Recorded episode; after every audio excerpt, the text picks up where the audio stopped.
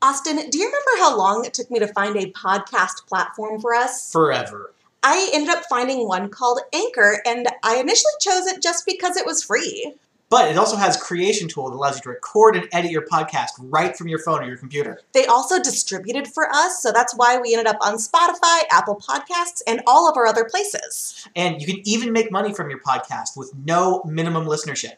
Everything you need to make a podcast in just one place. So download the free Anchor app or go to anchor.fm to get started.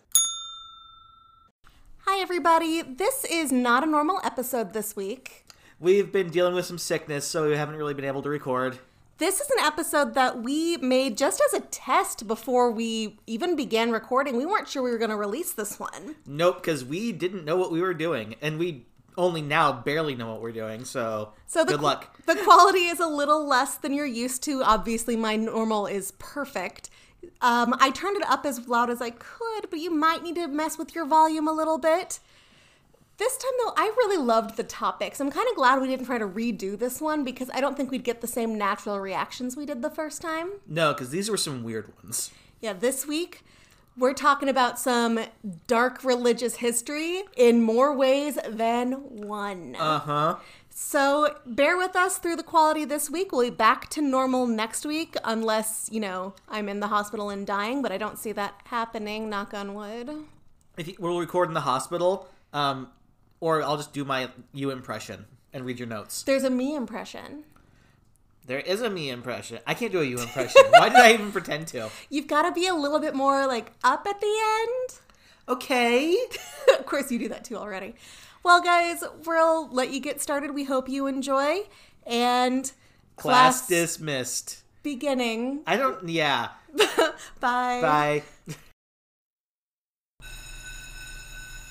Hi, everybody. This is Will This Be on the Test? I'm Maddie. I'm Austin. This is a podcast where we look at things that we either were only partially taught in school or weren't taught at all, but really should have been. Austin nodded because that does really well on podcasts. Uh, yes, it does.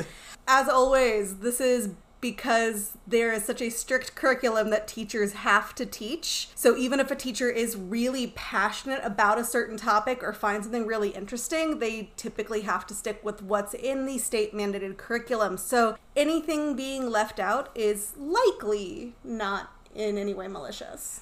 Or sometimes things are just a little bit too weird, even for public school. I feel like kids can handle a lot more than we give them credit for. Yeah, oh yes, they definitely can. But we don't want them to because the real world is a horrible place. Yeah, there's like stuff I don't want to explain to kids. Like most things, I don't want to talk to kids. You like kids. I do. I just don't like explaining things to them.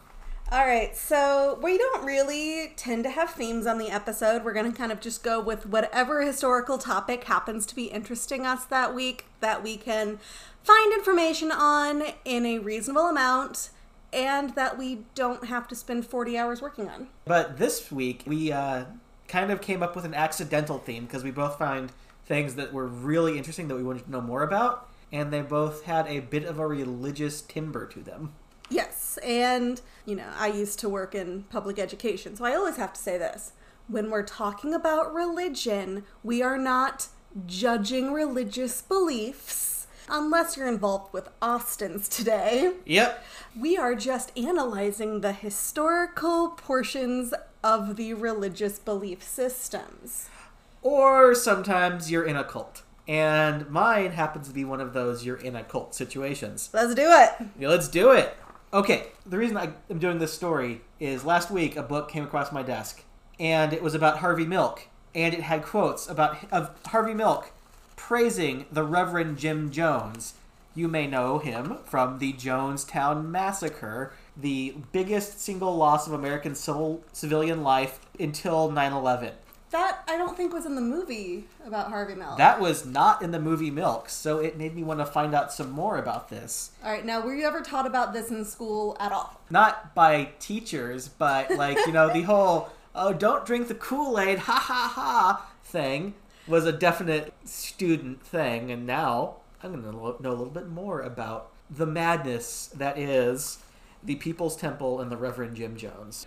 So the weird thing I learned is that Jim Jones he was a Marxist, he was a socialist. He entered religion as a way to infiltrate the church and use it to go about his socialist means. But he also did it because he had a deep founded belief that racism was wrong, even back in the 50s. And he was the big Indiana, like, civil rights pioneer through the civil rights movement. Our topics are so different today. Yeah! He started off in the Methodist Church in Indiana. He left it because the uh, same church that is not okay with gay people now was not okay with integration back in the 50s and 60s. He left them and noticed that faith healers make a lot of money. And he thought, I can do that. Do you think it's like that episode of Supernatural where they're just killing people without realizing it? Spoilers. It's 12 years old, you're fine. Maybe? I don't know. I, I, I don't think I've watched that episode of Supernatural. I've watched that episode of Supernatural, I just don't remember it.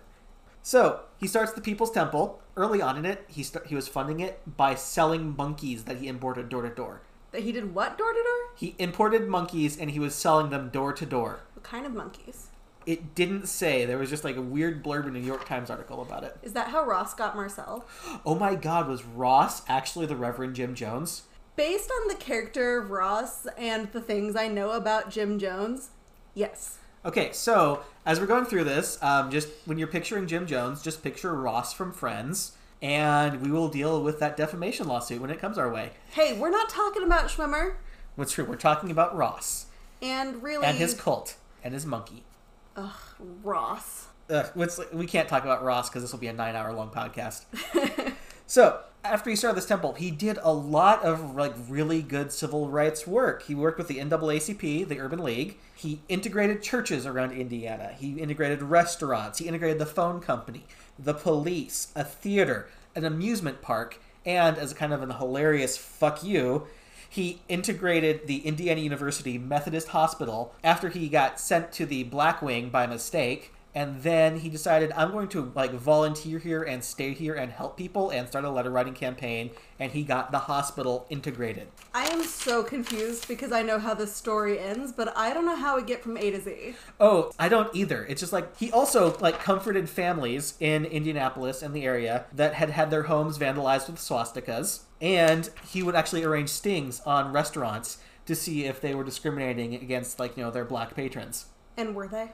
Oh yeah, they were. I know when you talk about civil rights, it's all about the South, the South, the South, but this was all going on in the North too. It was just less murdery. Not not not murdery, just less murdery. Yeah, we never talked about that in history class, but that's a topic for another time. That is definitely a topic for another time. probably multiple times. Oh, yes. He was getting threats over the phone about his work, and someone threw a dead cat at his house. Yeah, I just saw the words dead cat written on your notes, which I know I shouldn't be looking at either. I'm surprised that's the one that popped out to you, because the next thing that happened is someone left a stick of dynamite in his church's coal pile. This is the laziest bomb maker. I mean, you couldn't like put some wires or like an alarm clock on this. You're just hoping they wouldn't notice the stick of dynamite and throw it in the furnace.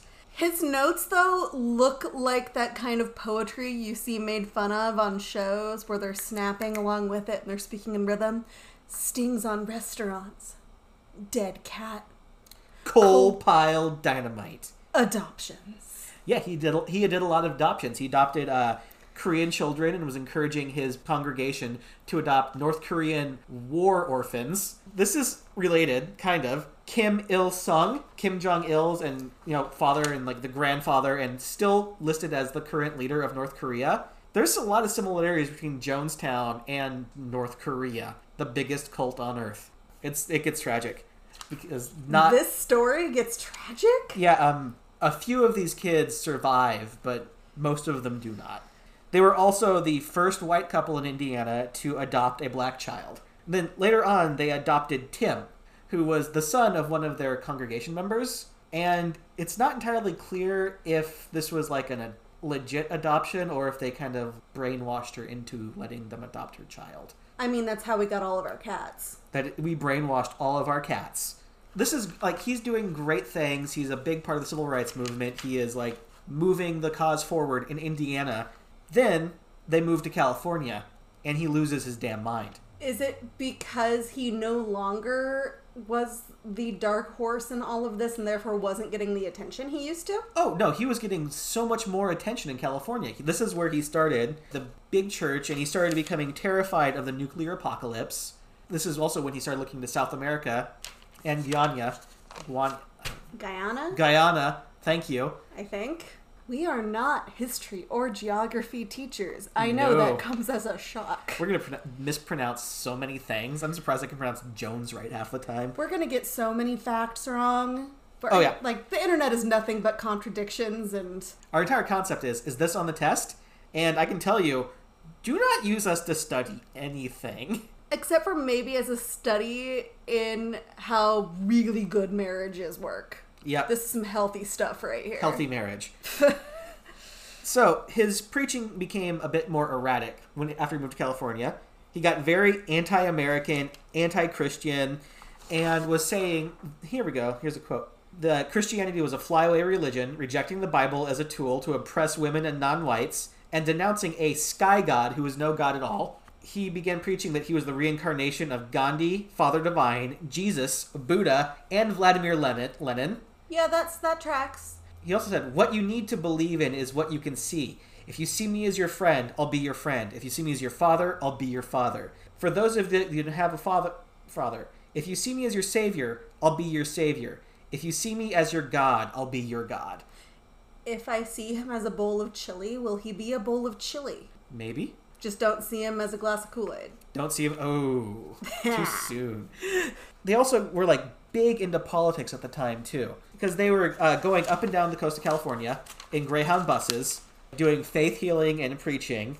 Jones had a special bus that he would use that was armored and had armed guards on, and he wouldn't go anywhere unless he thought they, he could net over a hundred thousand dollars. They were pulling in millions of dollars at this point. They would send people out on faith healing trips, and they would have members of the congregation in the crowd who would have fake like revelations or healings and get donations. Again, they're pulling in just thousands and thousands and millions of dollars. We are in the wrong career Oh, field. then they would send out mailers with catalogs where you could order holy oil or scraps of Jim Jones's robes and keychains and knickknacks and junk. Then they were making three to four hundred dollars a day on that. And this is like this is old timey money. So uh, when we are obviously very popular with this and get our merch store, we'll sell you those same things. I will sell you scraps of any clothing of mine you want. Please, I've got preferences for ones that you can take. My unicorn shirt? Healthy marriage. Healthy marriage! Anyway, they also got big into politics because they were making a lot of money and they could get a lot of influence that way, which was why he got into the church to begin with, was money and power. They basically got the mayor of San Francisco elected. Governor Jerry Brown, which, holy fuck, he was the governor back then too. He would attend fundraiser dinners and he called Jones what you should see every day when you look in the mirror and said that he was a combination of Martin Luther King Jr., Angela Davis, Albert Einstein, and Mao Zedong. So he should be what I see every day in the mirror, which means he is a bowl of chili. You look nothing like a bowl of chili. You're very pale. It's more like a bowl of chowder. Don't tell me what I see in the mirror. Is it like that Michael Jackson song, The Man in the Mirror? Except it's a bowl of chili. The Man in the Bowl of Chili? Nope, just a bowl of chili. Because the Man in the Bowl of Chili sounds like a cannibalism thing, which we're not doing cannibalism this Today. time. and of course, Harvey Milk. He was a San Francisco politician. He was one of the first openly gay politicians in America. And he would say uh, attend lots of his fundraisers and temple events and was a huge supporter of the People's Temple and the Reverend Jim Jones. He would say, Reverend Jim, it may take me many days to come back down from that high I reached today. I found something dear today. I found a sense of being that makes up for all the hours and energy placed in fight. I found what you wanted me to find. I shall be back, for I can never leave. This is actually all kind of sad for them, but I'm really curious to find out how or if they changed their tunes after all of this went down. You know, I didn't find anything about that. Because even like when this was going down, there were like Harvey Milk was still supporting him. After there were a bunch of defections. The most famous was when the gang of eight, which was eight defectors, decided to leave. But they couldn't just leave because he would make all of these threats just crazy things. Like he'd wave a gun around and scream at people. He was brainwashing people. He was emotionally, physically, and sexually abusing people. If we think of all these great leaders and speakers and what have you throughout history who turned out to be really bad guys, and they had these people who really admired them, it is really rare for them to ever publicly state, I fucked up. Yeah. And you know what, guys? If you fall for someone at some point and you realize it was a bad move, you're allowed to say you messed up. That will actually get you a lot more respect than deflecting. Well, so anyway, this gang of eight people left, and they couldn't just flee. They had vans full of guns because they're afraid that Jones is going to send out search parties after them. And he did. He sent out several search parties, and he even had a man in an airplane flying around, scanning roads, looking for them. Like Sarah Palin hunting wolves. Yeah, it was like that. And so this was going on. And when this happened, he said, in order to keep our apostolic socialism, we should kill ourselves and leave a note saying that because of harassment, a socialist group cannot exist at this time. Jones became furious, waving a pistol in his planning commission and referring to the Gang of Eight as Trotskyite defectors and Coca Cola revolutionaries. and it's at this time they started carrying out mass suicide drills. Coca Cola revolutionaries. Coca Cola revolutionaries. I've been to the Coca Cola Museum. I mean, the soda itself was revolutionary at the time. Yeah, it's. I'm surprised they're not using this in their advertisements. I'm surprised they're not sponsoring us. Come on, mm, Coke. Coke. So, so this was a lot of bad press, obviously, and at the time this was happening, Harvey Milk did not stop his support of them. He actually wrote a letter to President Jimmy Carter about how Jones was a man of the highest character, and he claimed that escaped temple members were trying to damage Reverend Jones's uh, reputation with bold-faced lies. Then, at one point, they actually a big expose was coming out, but the editor of the magazine was sympathetic towards the People's Temple, so he called the Reverend Jones before they were going to print it and read it to him over the phone. While he was reading it over the phone, Reverend Jones allegedly wrote on a piece of paper, "We leave tonight," and they packed up the operation as fast as they could. And the People's Temple moved into a location they're preparing in Guyana in South America, which is next to Venezuela. We should do something similar if we ever need to flee. I'll just Write write it down, up. "We leave tonight." Yeah, but we're not going to a country that we can't pronounce. the pact is made. This is when they all go to Jonestown, and this entire thing turns into a giant fucking horror movie. All right, and here's the part that we all know, or at least know parts of. At this point, he is isolating members of the community. He is threatening to cut off contact with family members if they talk about what's going on in Jonestown.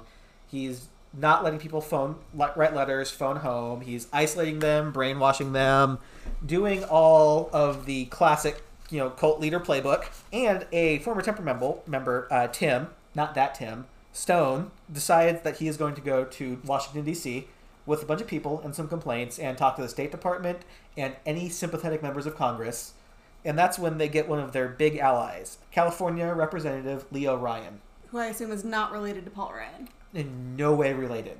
In November of 1978, Leo Ryan arrives in Guyana with his staff, the press, rel- and relatives of temple members, and one of his aides, Jackie Speier, who is wrote an amazing book about this. You should check it out if you're interested in what happened in Jonestown. They arrive there. They have a big reception. Jim Jones is like, "Well, nothing's going on here. I don't know why you're so worried." He took them seeing the most favorable aspects of the commune, like, you know, they had pathways, cabins, a medical center, a school, a big pavilion. But it was, um, according to Jackie Speier, it was eminently clear that Jonestown was a hierarchical community, with the power structure resembling some sort of plantation. The majority of the temple members were black, while the leadership was almost exclusively white.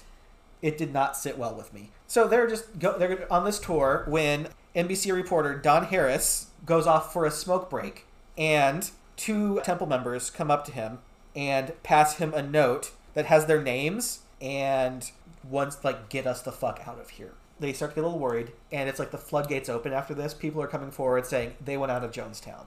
They're not happy here. It is not this paradise. We want to leave. They won't let us. Take us with you. So Leo Ryan decides we need to play it cool tonight. We're leaving tomorrow anyway. So we're going to keep our invest- keep doing our investigation. We're going to do our jobs. We're going to stay here tonight. We're going to leave tomorrow afternoon as scheduled. Overnight, it's stormy and rainy, and Jackie Speier writes that she couldn't sleep because she was just terrified. Also, Jackie Speier was only one of two people on this expedition who updated her will before leaving. And she was a member of the press, remind me. And she was uh, one of his aides, One of Leo Ryan's aides. one of Leo Ryan's aides. Okay. And everyone else is saying he's a congressman. We're on a mission from the United States government. No one is crazy enough to attack us. We'll be fine. I mean, a president was once either assassinated or had an attempt because someone was in love with Jodie Foster. So maybe we should think a little bit more. Yeah, that was like right around when this. That, actually, that hadn't happened yet. That was Reagan. Well, we also had an actor kill a president and then exit dramatically. So At least he wasn't pursued by a bear when he exited. So the next morning, all hell breaks loose. They notice that like the facade of everything that's happening is just crumbled. They notice that old women are like they've had these extravagant spreads of food, like to show off how much food we have. But they notice old women are like pocketing food, and everyone's running off with stuff. Everyone is coming forward saying, "Get us out of here! Take us with you!" Giving them letters to send to relatives because they've been cut off from communication. And while this is happening, uh, Representative Leo Ryan is stabbed by one of the temple members, which prompts them to get out. They load as many people they can in the vehicles they have, and they go back to their airport, and they're getting ready to leave. There was one member of the hierarchy that was in with the defectors who they were a little ner- nervous about, Larry Layton. As they're leaving, a uh, tractor trailers show up full of people. People pop out. They are armed with automatic rifles, and they open fire on the defectors and everyone. And Larry Layton pulls out a shotgun inside the airplane and starts shooting people. All in all, five people die in this attack. Representative Leo Ryan, NBC reporter Don Harris, NBC cameraman Bob Brown, San Francisco Examiner photographer Greg Robinson, and Temple member Patricia Parks die in this. what happened to Larry Layton? He probably goes back with the people in tractor trailer and dies in the poisoning. Oh, so the plane wasn't in the air when he Plane this. wasn't in the okay. air. They were still on the ground. Jackie Speier gets shot five times. She was thinking the entire time, "I'm going to die, but I can't have let my grandma be at my funeral. I can't do that to her." So she manages to survive this and spends the next 22 hours in the cargo compartment of the airplane waiting for rescue. So the plane never took off. Plane never took off. Did they get the pilot, or was the pilot not there yet? Pilot wasn't there. Well, someone opened fire on a group of people. Yeah. They probably damaged the airplane when they were shooting at it. Man, Jackie's a badass. Oh, she is a badass. After this happens, Reverend Jones just assembles everybody. They begin what at the time was called a mass suicide, but it was not a mass suicide. It was a mass murder suicide.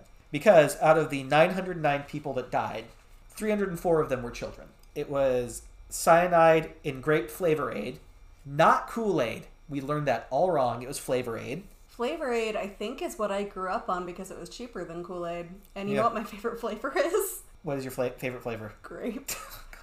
God, I'm not making- Maybe I too am a reincarnation of that set of people and a bowl of chili. It is possible. this is happening. They have posted armed guards around the camp, so making sure that nobody can escape. And it is also, some people theorize that a lot of people thought this was just yet another rehearsal of the mass suicide, and this wasn't actually happening, that they weren't being poisoned. All of these people die. Then, uh, while this is happening, Jones is delivering a sermon, which he is trying to calm people down and telling them that men would parachute in here on us, shoot some of our innocent babies, they'll torture our children, they'll torture some of our people here, they'll torture our seniors, that hostile forces would convert captured children to fascism. A temple member who you can hear on the recording sta- states that the ones that they, that they take capture, they're just going to let them grow up to be dummies. When people start to cry and panic, he says, "Don't die like this. You know, you need to die like socialists." He sounds like he'd have a very successful radio program today. Oh yeah, I mean he was he modeled everything after like the televangelists of his era. That's what he models everything off of. Some of whom are still televangelizing today. Maybe they need to reflect. Here we go. Here oh here's the quote. Stop these hysterics. This is not the way for people who are socialists or communists to die. No way for us to die. We must die with some dignity. He said, Don't be afraid that death is just stepping over into another plane and that death is a friend. And Jones concludes, We didn't commit suicide. We committed an act of revolutionary suicide. We didn't commit suicide, except for we did. Yep, protesting the conditions of an inhumane world. Again, not suicide. There were 304 children who did not know what they were really doing. No, they were just getting some flavor aid. Jones um, then goes on and commits suicide with a gun. He didn't like grape. Didn't like grape, apparently. He also, uh, toxicology reports found huge amounts of barbiturates in his system. Almost fatal, but they assume he had built up a tolerance over time because he was getting high. Wasn't there something about they were all found lying in a similar direction? Yeah, they was, they assembled and lied down in groups. But his son, the one, the adopted son, Tim, lived. Go Tim. You know how he lived? How? He'd grown dissatisfied with life in Jonestown, but he was a member of the basketball team, and they were at an away game. And Jones keeps calling them and saying, "You guys need to come back to the compound. And you come back to the compound." They didn't, so they were still in Brazil playing basketball when this happened. They, uh, the basketball team was held for several days by the authorities, and they were called in to identify bodies. Oh, how the were they still kids or were they? He adults? was 19, so still kids. still kids. So And all- extracurriculars save lives, guys. Get involved with your sports and arts Yep. after school. And Jackie Speier, again, she lives, and she goes on to actually become a congresswoman. All right, Jackie. Yeah, she. I think she is still currently in Congress. Sorry, Jackie. So, are you ready for some questions? All right, so these are questions we are determining not the answers, but whether or not they would appear on a test. Will, how long Jerry Brown has been the governor of California be on the test? No, because I can't do that kind of math, so that Yep. might just be me hoping. Would Guyana be on the test? Yes, and probably as a spelling question. Yep. Or a geography question. Let's Point out on the map. What's a map? Will the fact that Flavor Aid dodged the biggest chunk of bad press a powdered beverage could ever get be on the test? No. All right. So that is the Jonestown Massacre. That is a bummer. I know. I was hard like we, we try to make these funny, but there's just not a whole heck of a lot that's funny about it. I mean, I don't even like chili and I just needed somewhere to go. Yeah. I just had to do this because I didn't know about what a civil rights activist Jim Jones was, and then just how in the exact opposite direction he went later in life. Yeah, I feel like if he was on the good place, his points would not work in his favor. Oh, they would not work at all. And it's like if you just stopped, like in Indiana, which by the way, don't just stop in Indiana. Go to California. You're not going to go crazy like Jim Jones. Get out of Indiana. Ask Sarah Winchester about that, though. I mean, she was in Lawrence, Kansas, wasn't she? I'm talking about Winchester Mystery House. Oh, Um, you can't like bring up Winchesters from different things. there in are so podcast. many Winchesters. I mean, and you probably had some Winchesters in your story too. You just didn't brand name those guns. Also, or in the 909 massacre. Probably, yeah. Yeah. Although it's interesting because we're talking about a guy who did a lot of arguably good things, but ultimately did a lot of unarguably bad in a way that he probably thought balanced each other out, right? Mm-hmm. Well, I'm here to talk about Martin Luther today. Martin Luther. Yeah. All right, so I picked Martin Luther because I learned about him in Catholic school and Austin learned about him in uh, Lutheran confirmation. So we were very much pro Luther. And to be honest, Austin, I don't think really knows this because he said that there was a lot of like, ah, the Catholics in his. Yeah, yeah. It's we were taught it's like, oh, this is all just Catholic propaganda. Yeah, we didn't care. We were like, Martin Luther did this. Well, we right. don't care anymore, but like at the time, there was a war about it. Well, I mean, there were wars about a lot of things, but you were still being taught that we hate you when we're largely Yeah, in- largely indifferent. And we actually were taught about this the the version of Martin Luther that is taught in history classes, which is not real, as you will soon learn, in a fairly historical way and not in a religious way. Weirdly, my Catholic school history classes were a lot more historical than a lot of my public school ones, which were tinted with religion. But we went to the same public school, yeah. you know that. Oh yeah. I got information from several different sources, including Wikipedia, which we both love. But I did go to the linked articles. And then there's a really cool site that I want to put out there. It's called The Local, and I think it was the local, all one word, dot D-E-E, which is German news that's written in English, and it was originally written for just a group of 12 English language learners. Hmm. And it has turned into this website. Cool. Okay, so that's not the only sources, but I wanted to point that out because that's cool. All right, Martin Luther. He was born on November 10th, 1483. Based on his Wikipedia picture, Austin described him as a potato who lost a fight. I said he just looks smug as fuck. This guy really believed himself to be hot stuff. And I was making all these jokes with Austin yesterday. We don't tell each other our stories ahead of time, but I was just telling him how sexy Martin Luther thought he was. Oh, that's coming up. That's Oh. real. Yeah, Martin Luther would have absolutely been like a Gamergate neckbeard if he was alive today. Martin Luther was not his name. Did you learn that in Lutheran school? No, His name was Martin Luther, which does not sound like a big deal. that's it's, ludicrous. It's. you should be ashamed. I should be ashamed. Now, that may not sound like a big deal. It could sound like one of those Englishified things, but it was not. He chose to change his name to Luther, and they believe it's to be closer to the Greek word eleutherios, meaning freedom and liberty, because his ego was quite small. um, also, fun fact Martin Luther King was also not named Martin Luther King. But He was Martin Luther King Jr. no, he was also not named that. That's another time, maybe. Anyway, Martin Luther's dad was named Hans because, of course, it was.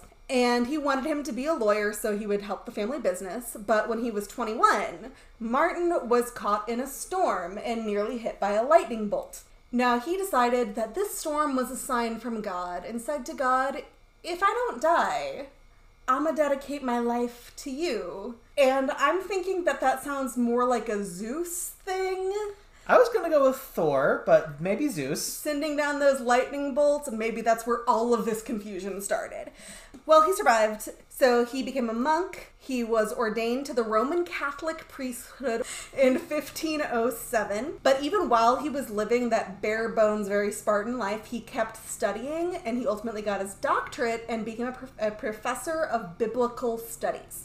So, a few years into his priesthood, translations of the Bible and some other related works became more widely available. And the one that influenced him the most was the Augustine Bible, which emphasized the supremacy of the Bible over the church. And that made Martin Luther think, huh, so God's infallible, right? All men are supposed to be fallible. So why aren't we doing what the Bible says and we're doing what the church says? Worth noting, and I believe it's always been this way, but the Catholic Church says that their Pope is infallible, which goes directly against what the Bible says, which I think is part of what sparked Martin Luther's whole thing. Um, so he didn't like a lot about th- things about Catholicism. But the big one was the indulgences. An indulgence, according to the all knowing Wikipedia, is a way to reduce the amount of punishment one has to undergo for sins. So basically, they had to do a specific thing the priest told them to do in order to be allowed to commit a sin or to make up for a sin they'd already committed. We still do that. Call it penance. um, it's part of confession. Basically, you tell the priest the thing you did. You say a certain number of Hail Marys, and boom, you didn't do it anymore. Something like that. I um, I was not a good Catholic school student, and I never actually went through the confessions class. I was just made to confess my sins to the priest in front of my entire eighth grade class. That doesn't seem right. No, and I didn't know what to say, so I said, Sometimes I yell at my dog. So yeah, this is actually pretty much matching up more or less with what we learned. By the time the, uh, Martin Luther came along, the indulgences were way out of control, though. So it wasn't like like now, if you commit murder, they're basically gonna be like, "Yeah, it's too late for you, bro." So even the church was a little bit like, "I think we've gone too far, but we're too in it now." They were making bank. It's It's, like cath- cathedrals don't pay for themselves, yo. So they're because people are committing all kinds of sins. They're getting away with it by praying, doing good works, visiting holy sites, and yeah, money was exchanging hands. Most likely, I was not able to actually find anything that confirmed that. Ooh, because we are taught like indulgences was like, you give us money, and then we're gonna take those sins away. See, I'd imagine that that happened. That seems very likely, but in my you know extensive decades of research, I actually didn't find anything. Hmm.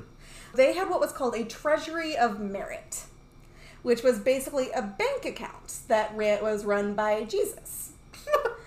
Jesus would have money in there, take it out, back and forth. Think back to the good place point system, but with Jesus running the bank and not Michael, who is not the same Michael from the Bible.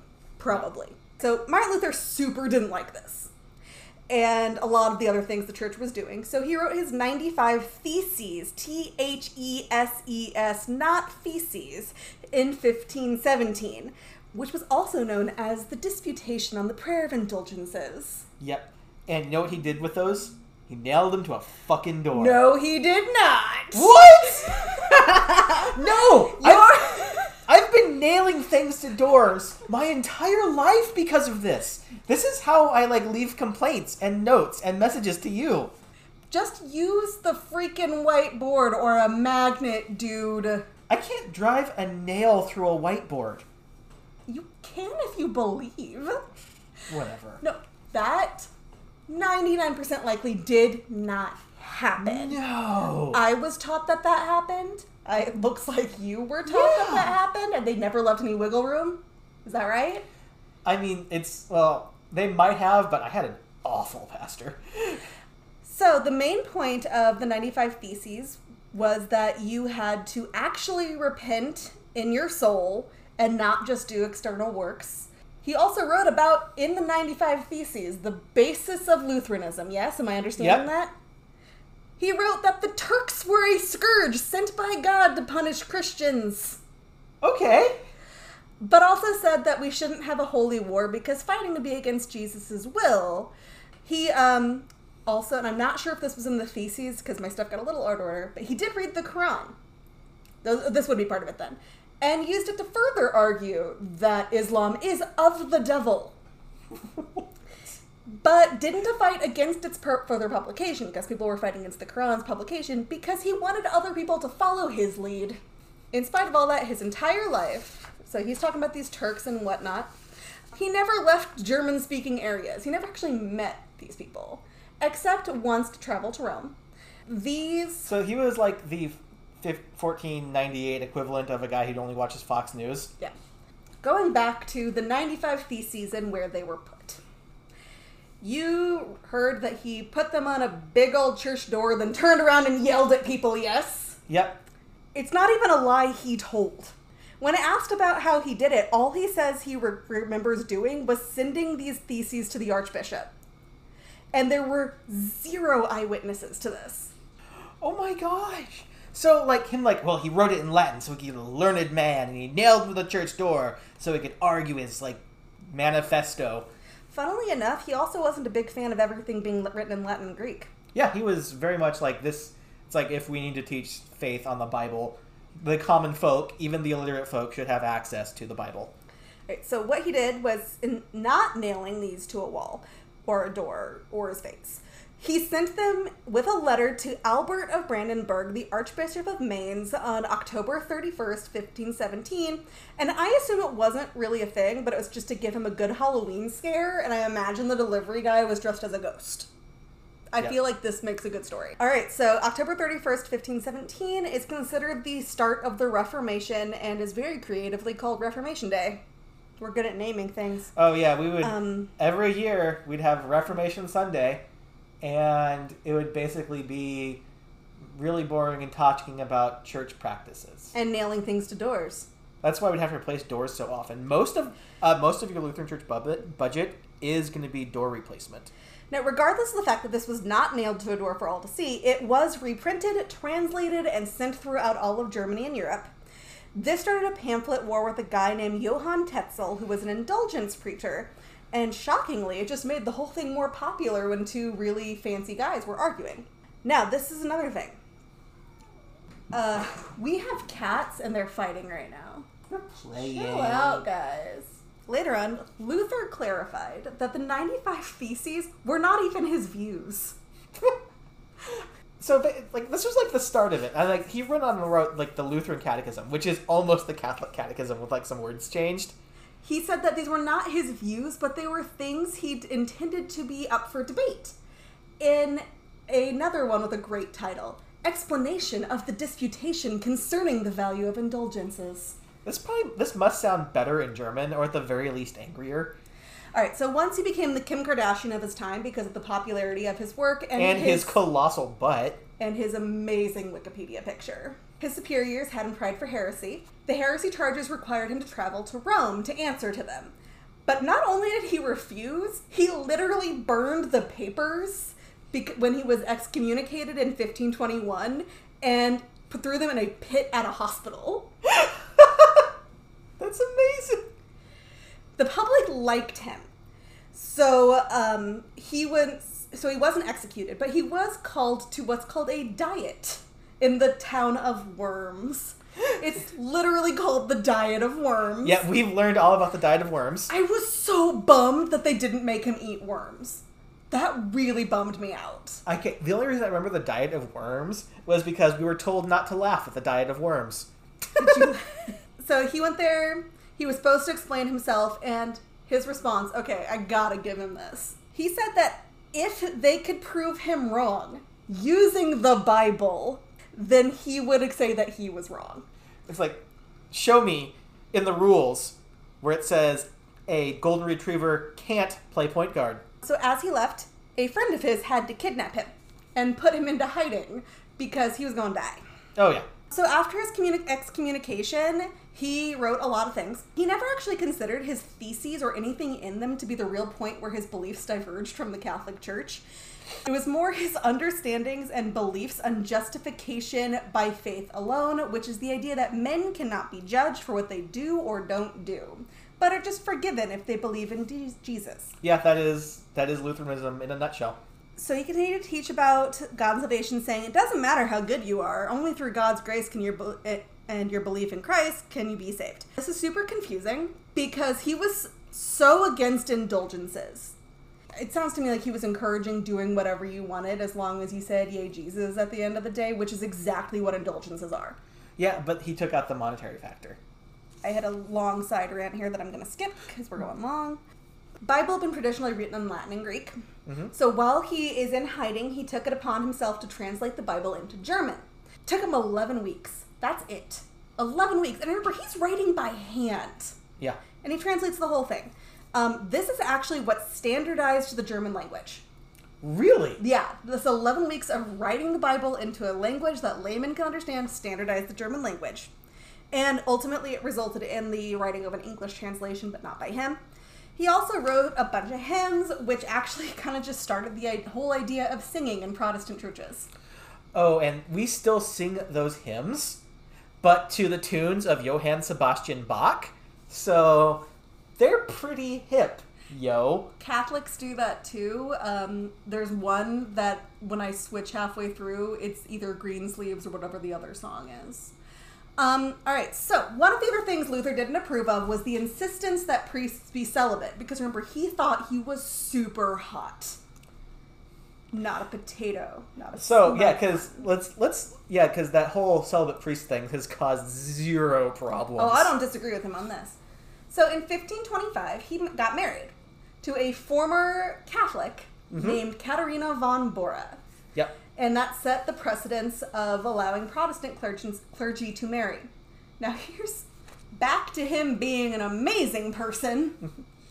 he said later on, Ugh, I really was not that interested in her physically, but she wanted my bod so bad that she pursued me and I just gave in. Honest to goodness, that's why he says they ended up married. She proposed to him because she was warm for his form.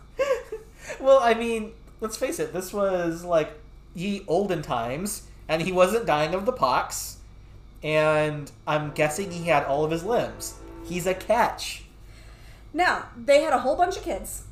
They also took in a lot of people who had nowhere else to go, and they had students, and they had orphans, and they had poor people, like all these people living in their house. Now, the cool thing though about Katerina, Katerina is the only real hero in our story. Um, his attitude towards women changed, and he actually started writing really good things about women because of his wife. He would write all these awesome things about her because let's be honest, who was doing the real work in that house that had 700 people in it? Um, okay, so throughout his life, he continued to write and teach. He didn't start, turn out to be super cool with like anyone. So we talked about, and I'm sure you know, he didn't like those Catholics. You learned about that.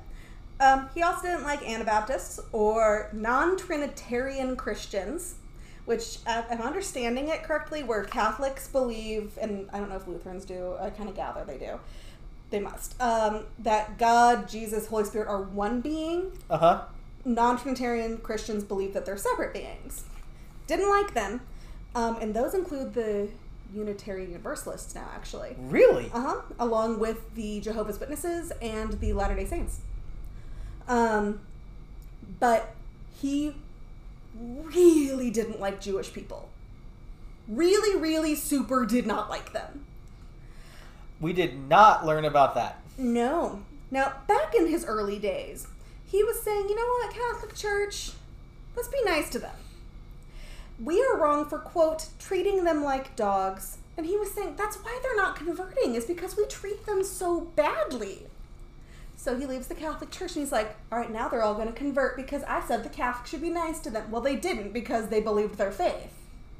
So that really pissed Martin Luther off because they did not immediately convert to his belief system. They did not look at him and think, mm, gotta get me some of that. So he started to get real mad at them. Became, um, he started calling them or he said, a Jewish heart is as hard as a stick, as stone, as iron, as a devil, and encouraged setting fire to synagogues and Jewish schools. Yeah, that that they brushed over that. Did they? They, they yeah. And he ultimately just got real violent. Um, but I'm going to end this with his most immortal words, at least in my opinion. Um, you know, this holier than thou guy who believed that didn't matter what you did in life as long as you accepted Jesus. He really proved that through his use of language. Um, you know how he wrote really beautifully. Mm-hmm. So I'm ending this with his most immortal words. I am like a ripe shit, and the world is a giant asshole. we will probably let go of each other soon. Which they did on February 18th, 1546 one of my favorite Martin Luther quotes was when he called the Pope the bloated whore of Babylon. Oh yeah, he loved cuss Oh my God. He loved them. It's like, which makes me sad because there was almost no swearing in the Lutheran Church, and none at all in the hymnal. So none of this world is a gigantic asshole stuff. None of it. That's disappointing. Which, like, I would have loved it if we had more like the world is a gigantic asshole, and I'm a ripe shit. All right. So uh, did you learn something from this? Yes. um, do you need to have a conversation with somebody in a therapist? Maybe? No, it's like I, you. There is one really like fun thing that we learned that you didn't cover. It's like a part of the reason why it spread was because when you translated it to German, this was the same time that Gutenberg was messing around with the printing Mhm. press, and that's what enabled it like to spread so quickly because they weren't Yeah. having to hand write all these German Bibles; they could print them. The Gutenberg Bible is fascinating. Maybe I Oh, should yeah. cover that another time. That'd be a great thing to cover sometime. All right, so will this be on the test? Martin Luther was born on November 10th, 1483, and died on February 18th, 1546. Yes. He was majorly anti Semitic and loved to cuss. No. His wife was a former nun named Katerina von Bora. Yes. He wrote the 95 Theses. Yes. The 95 Theses were almost definitely never nailed to a door. They would never put that on there because that is the single coolest fact ever. And the only I I will stop sending texts. I will only nail things to doors now. Okay, so we like to end this. Um, what is one thing that you learned today? That Martin Luther was anti-Semitic, which I mean, it makes sense because this was the awful old times, but it's like also a super bummer because the entire church my family does is named after him. To clarify, his family is not made of racists or anti Semites. There are a couple, but they are a, like they are not the majority. Every family has those. Um, and then I learned, I knew about Jonestown because I love listening to podcasts that make it so I can't sleep. But none of them ever mentioned the fact that Jones actually did a lot of stuff we could unequivocally unequivocally consider good works before Yeah. that. that was it's so hard like trying to put this Jim Jones cult leader mass murderer together with Jim Jones, first white person to adopt a black child in Indiana. So, we hope you learned something today. We hope you uh, we ruined a little bit of stuff for you today because that's what we're here for. We're here to make you understand how horrific history actually is. And how fun history actually is when you don't have to edit out all of the awful parts. Although I will be editing out some of the awful parts of this. Like my long pauses and our mispronunciations and our awful tangents that didn't work out. Yeah, uh, and well, we have to leave in our various pronunciations of Guyana because we can't not name the country. Yes. We should probably, like. You know what? No, let's not pronounce it correctly for them. You have to do some studying. Speaking of which, that is the end of our session. Class dismissed. Hi, everybody. Before we get into it today, this is not a normal episode. I've been horribly sick for the last four days. So, we are releasing one of our recorded episodes that was never really meant to be released. It's from well before we started actually doing the podcast. Hopefully, we have improved a little since then.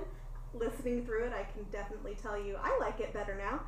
So, I hope you bear with us and I hope you find this one interesting because, if nothing else, I loved recording this episode. We look forward to being back with you as normal next week. Have a great week. Bye.